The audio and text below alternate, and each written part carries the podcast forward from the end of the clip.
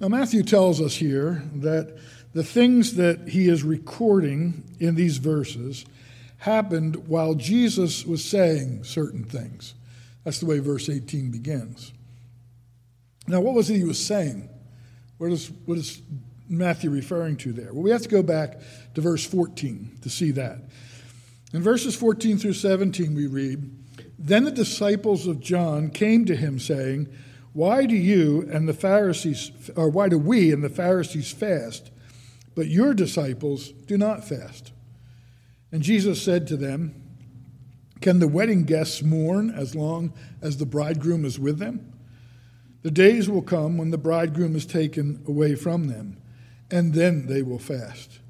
No one puts a piece of unshrunk cloth on an old garment, for the patch tears away from the garment, and the worse tear is made. Neither is new wine put into old wineskins. If it is, the skins burst, and the wine is spilled, and the skins are destroyed. But new wine is put into fresh wineskins, and so both are preserved. Now, this is actually when the disciples of John, the forerunner, come to Jesus. This is the third objection that he's dealing with in this chapter. And it's the third argument brought to him, and Jesus' answer to those arguments are here for us. The first two uh, come from the jealous and petty Pharisees. And this one, as I mentioned already, from the disciples of John the Forerunner. And one of the things we see as we look at this and, and see this opposition to Jesus coming again and again and again is that opposition tends to sharpen understanding. And so, with each one of these questions, each one of these challenges, the answer that Jesus gives makes things clearer. And it gives an opportunity for those who hear and understand the word to understand better what it is that Jesus is saying and what it is that's being preached. So far, in answering the Pharisees, Jesus has asserted his power to forgive sins. It's one of the things that has come to the forefront.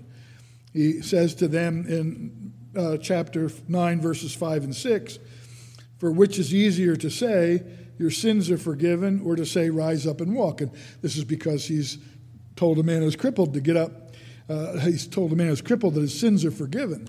And the Pharisees challenge that and they say, only God can forgive sins. And so, can this man forgive sins? And Jesus answers and says, which is easier, to say your sins are forgiven or to say rise up and walk? He's getting them to think about that in their minds. But that you may know that the Son of Man has authority on earth to forgive sins. He then said to the paralytic, Rise, pick up your bed, and go home and realizing that in their minds they're thinking, well, which of those two things is harder? And then Jesus immediately says this, and this man walks. Secondly, he explains, because of an objection brought forward, his readiness to receive sinners. So the first is his power to forgive sins. Then the next one is his readiness to forgive sinners. In Matthew chapter 9, verse 12, uh, he has gone to Matthew's house He's eating with uh, tax collectors and other people that the Pharisees frown upon, and they are offended by it, and they express their offense to themselves in their own hearts. And we read then in verse 12, but when he heard it, he said, Those who are well have no need of a physician, but those who are sick. Go and learn what this means.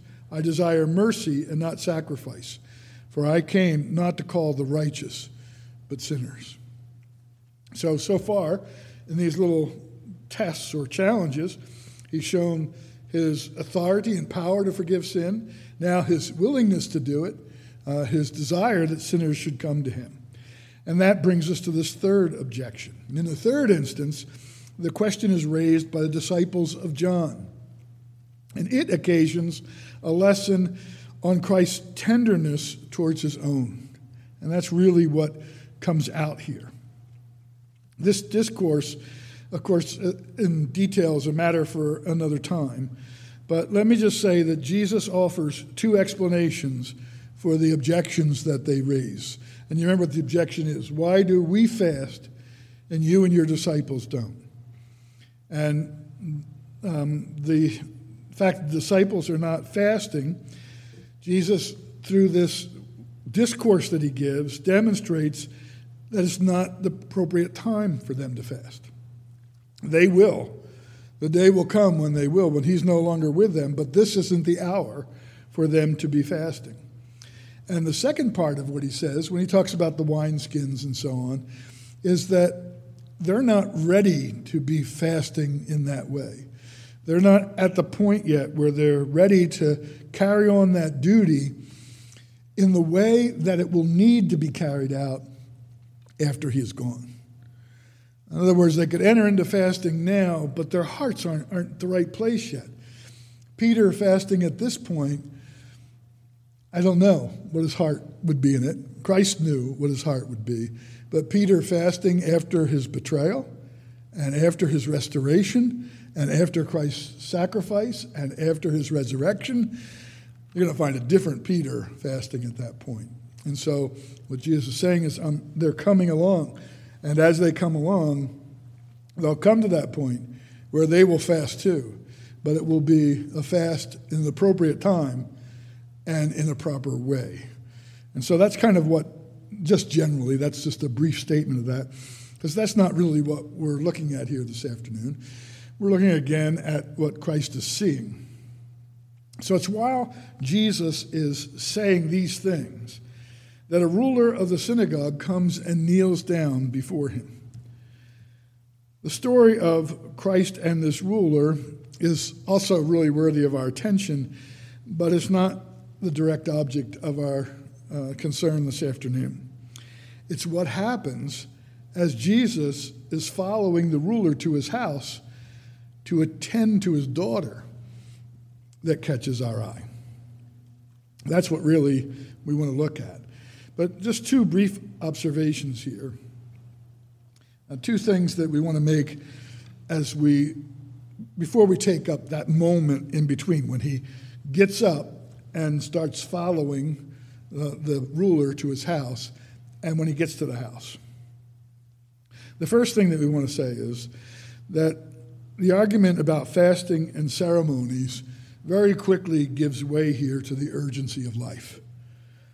It quickly falls into the background when this ruler comes and kneels before Jesus and pleads for his daughter's life. Um, it's the, the point of attention up till that moment until this man comes and falls down in front of Jesus and says, My daughter is dead or dying, and I need you to come and to heal him. Life is more than food, and the body more than clothing, Jesus says in Luke 12 23. And by ordering this providence for this moment, a message is really given to the disciples of John by the hand of God. Um, he is conveying to them this matter of ceremonies, fasting, whether you're going to fast and when you're going to fast and how you're going to fast. It has its place, but more important is life. And the life of this child supersedes that. Job 12:13 says, "With God are wisdom and might; he has counsel and understanding, and he orders things accordingly." Secondly, don't miss the contrast here between the ruler's appeal and his faith and the woman that Jesus looks on as he passes by, the woman who touches him. He says of her, My daughter has, the um, ruler says to Jesus, My daughter has just died, but come and lay your hand on her, and she will live. That's his expression of faith. If you come, you come with me, come to the house, and lay your hand on her, she will be uh, restored and she will live. This woman who comes up behind Jesus and touches him, look at what she says. If I only touch his garment, I will be made well. He doesn't have to come anywhere. He doesn't have to touch me. All I need to do is touch him, and I will be healed. so you see degrees of faith here. Both expectations are met with grace and mercy. Uh, both, in both cases, the healing takes place. but their faith wasn't alike in its expression or in strength in, in these two people. Isaiah 42 3, the prophet says famously, A bruised reed shall he not break, and the smoking flax shall he not quench. He shall bring forth judgment and truth. He doesn't, on his way to go heal this girl, stop after the woman touches him and turn around and say to the ruler, Have you had faith like that, uh, she'd get healed. You should have exercised this kind of faith. Now he goes and he does what the man requests and, and brings forth life again.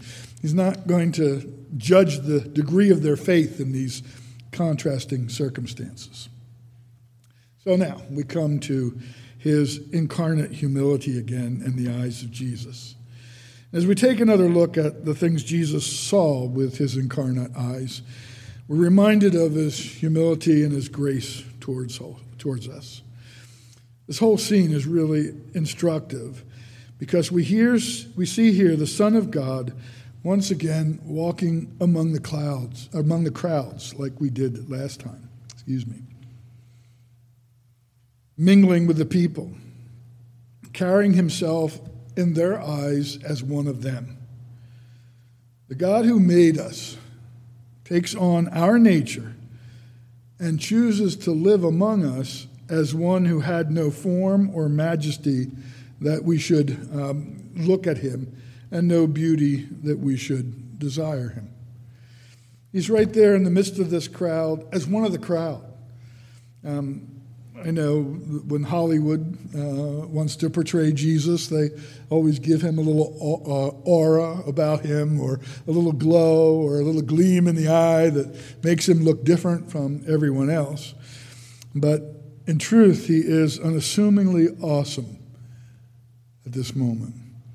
I think we can easily see the uniqueness of this circumstance. On the one hand, he's so unassuming in his incarnate countenance that the Pharisees are not afraid to complain about him. They're not afraid to even challenge him to his face. They're not afraid to walk right up to him and ask him questions that are designed to humiliate him. Now, if he has some sort of aura about him that, and a majesty that naturally shows, that's not going to be the way people who are going to be critical are going to approach him. Even John's disciples aren't afraid to confront and challenge Jesus. Explain to us how is it that your disciples don't fast and we do? If he had removed the veil of his flesh for only an instant, they would have been consumed. They could not and would not dare to question or to challenge him at all. There would be no need for him to answer their silly questions, to deal with their um, petulant arguments, their efforts to entrap him, or in the case of John's disciples, even to explain himself.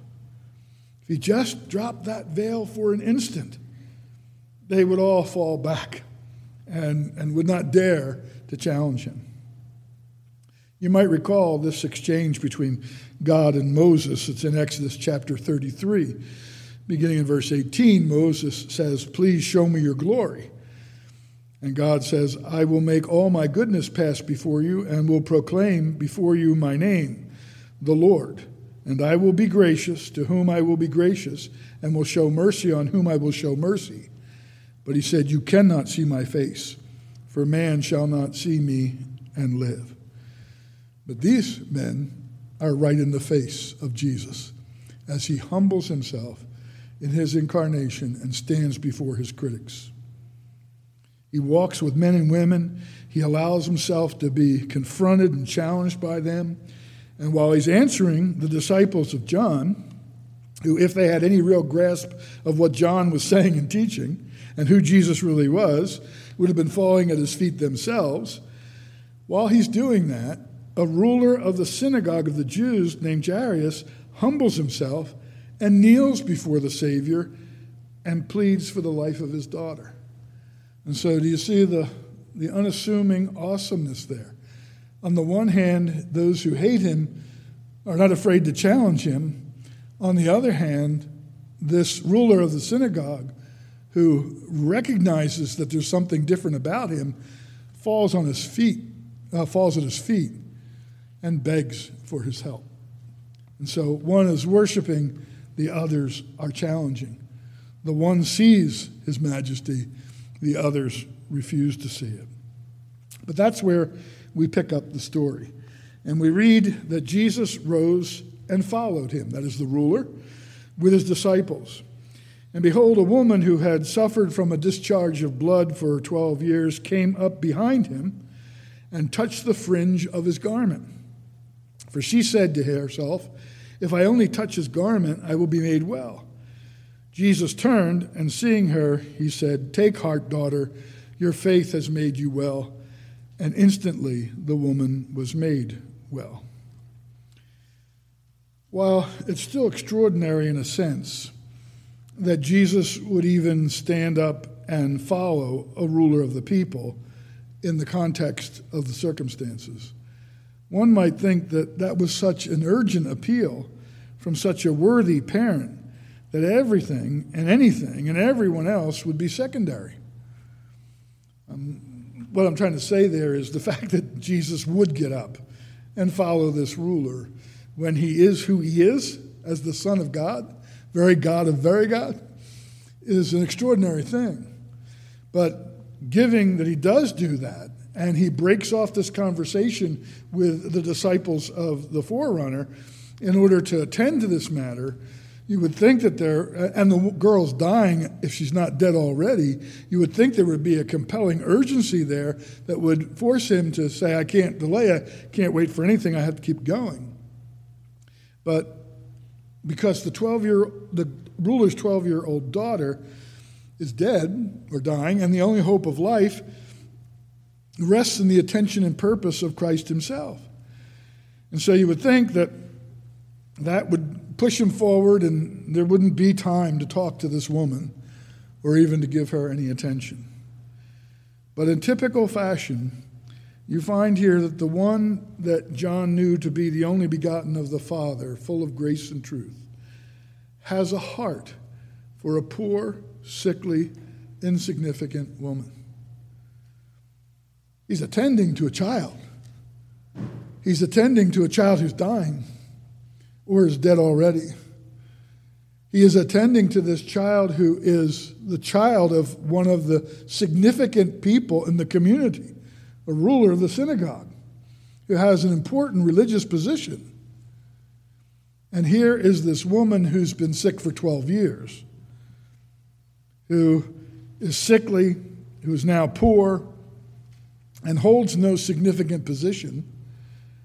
And you would think that he would just pass by to take care of that urgent matter and not worry about her. But he has eyes for this poor, sickly woman. She had suffered much at the hands of many physicians, and she'd spent a fortune seeking a cure.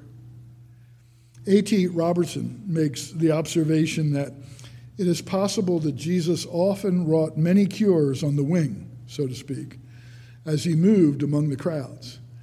But this one, he stops and makes something special out of. We get more information from the other Gospels. When we consult them, we know that as Jesus moved through the streets in this errand, he was thronged, we're told. That the crowds thronged him, pushed up against him, filled in all the empty spaces. But in this case, the woman is following him in this throng of people. And in the midst of all this throng, she reaches out and touches, touches his garment from behind.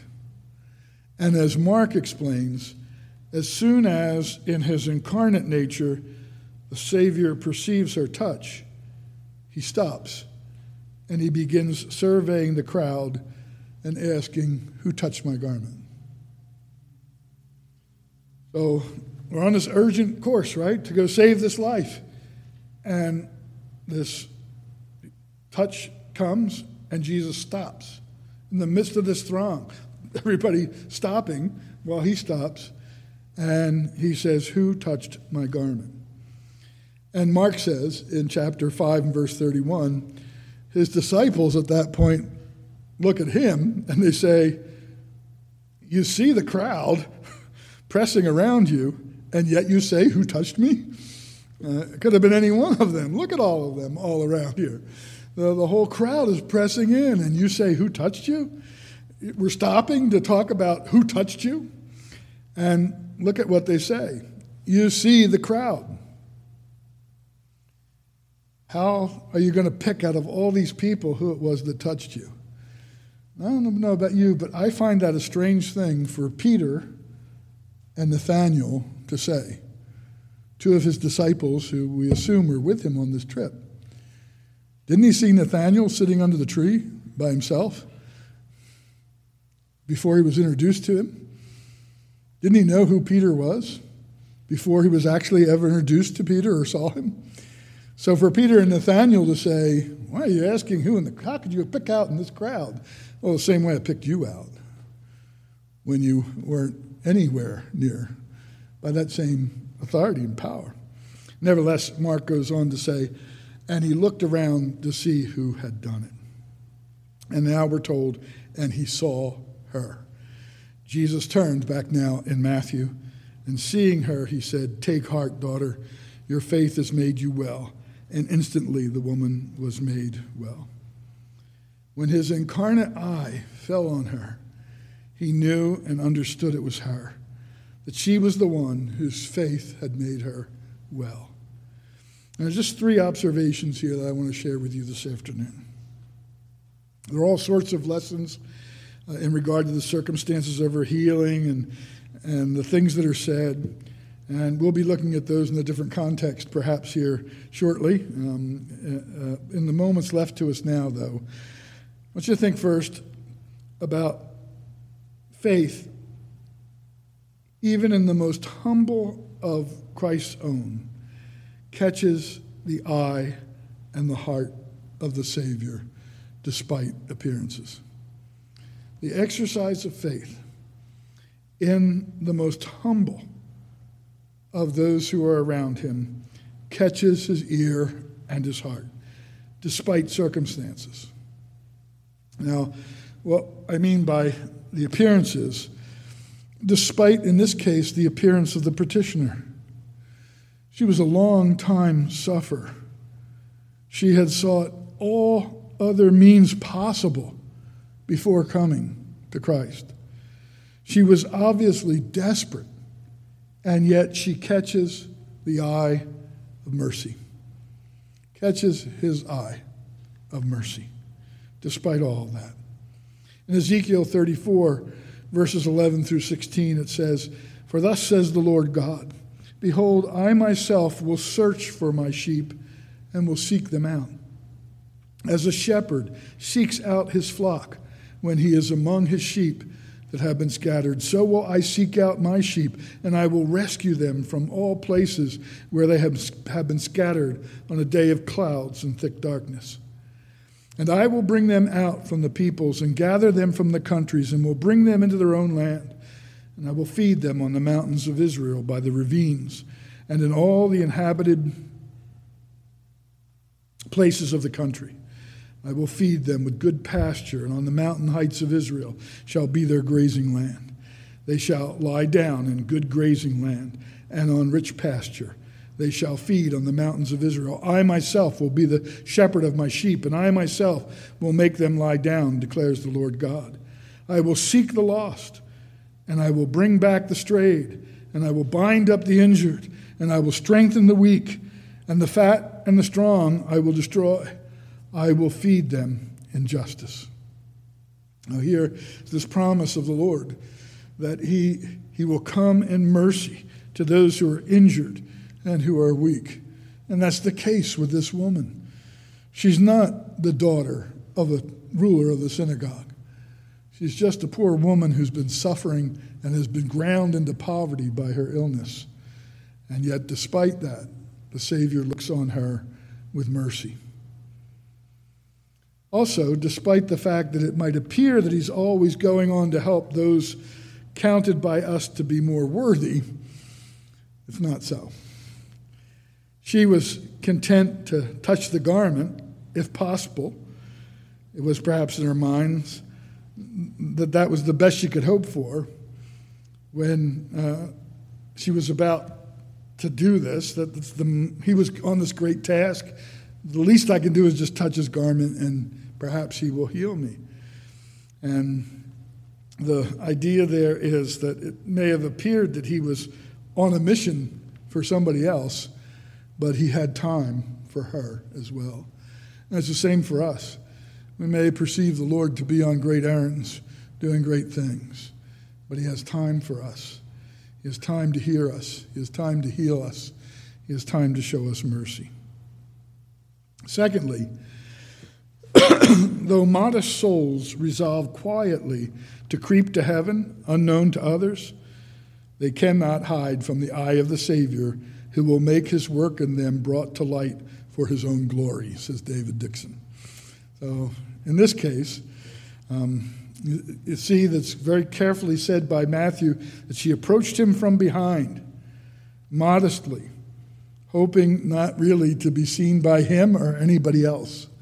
And if that was her hope, it's all lost because we all know about it.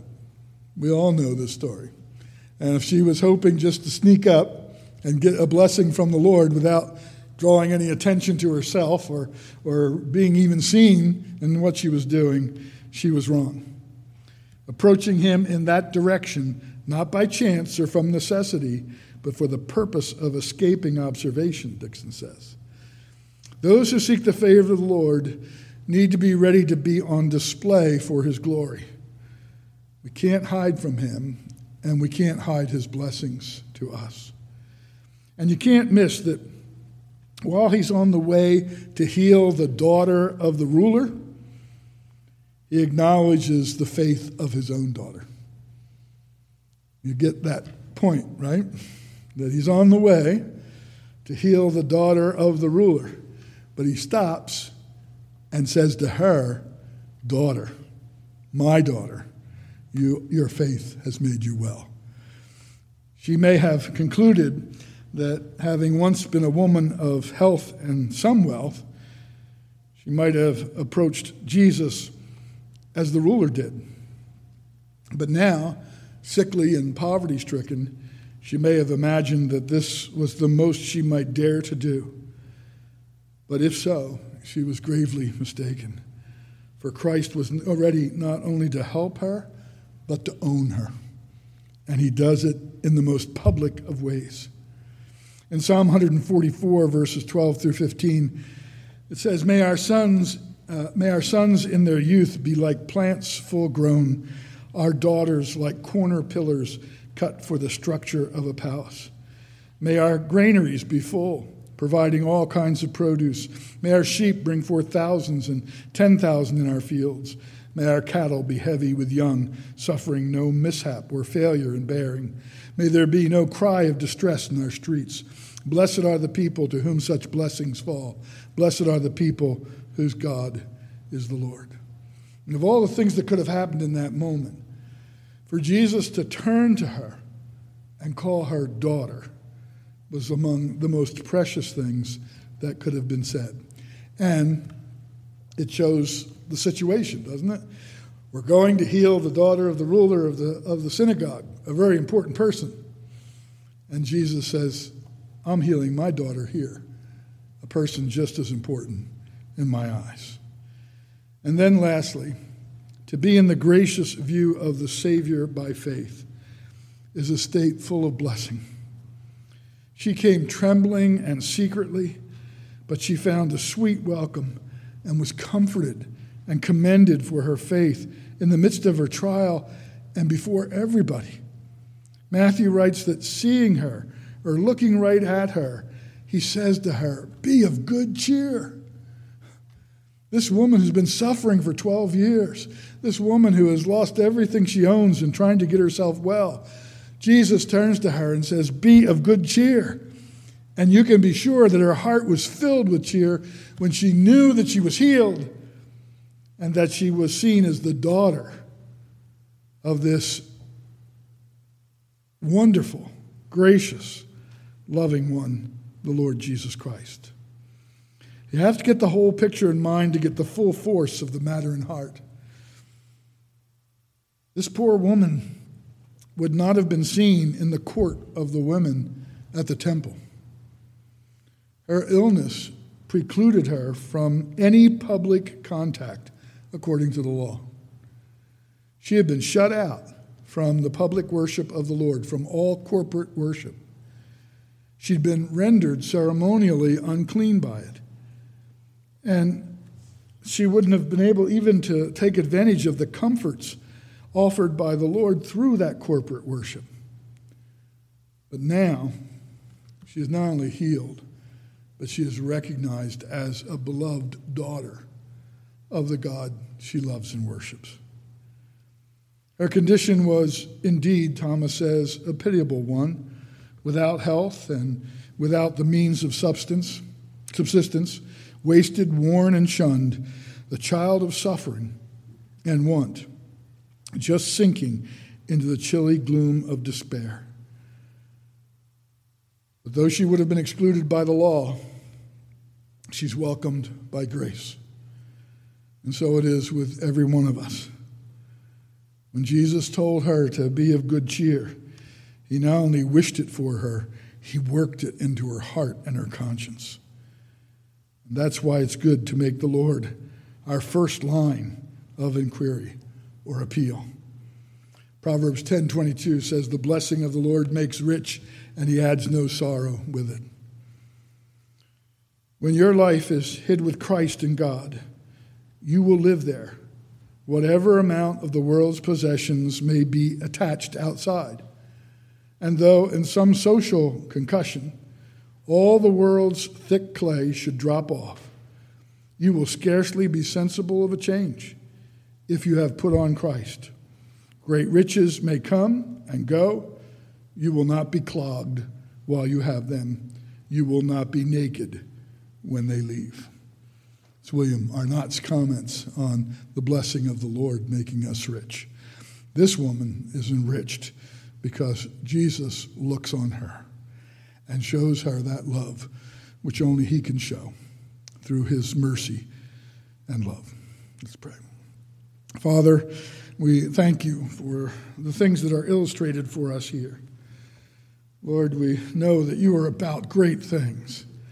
And Lord, we know that uh, there are important things going on in regards to the work of the kingdom and, Lord, the fulfilling of your will in nations and among men.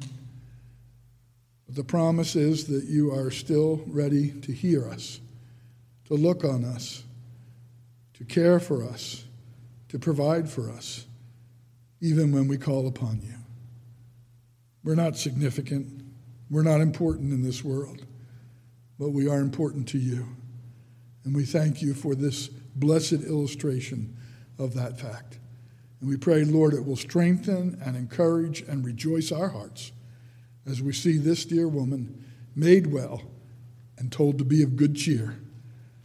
We thank you, Lord, for the privilege of being sons and daughters of the living God. We thank you for it all. In Jesus' name.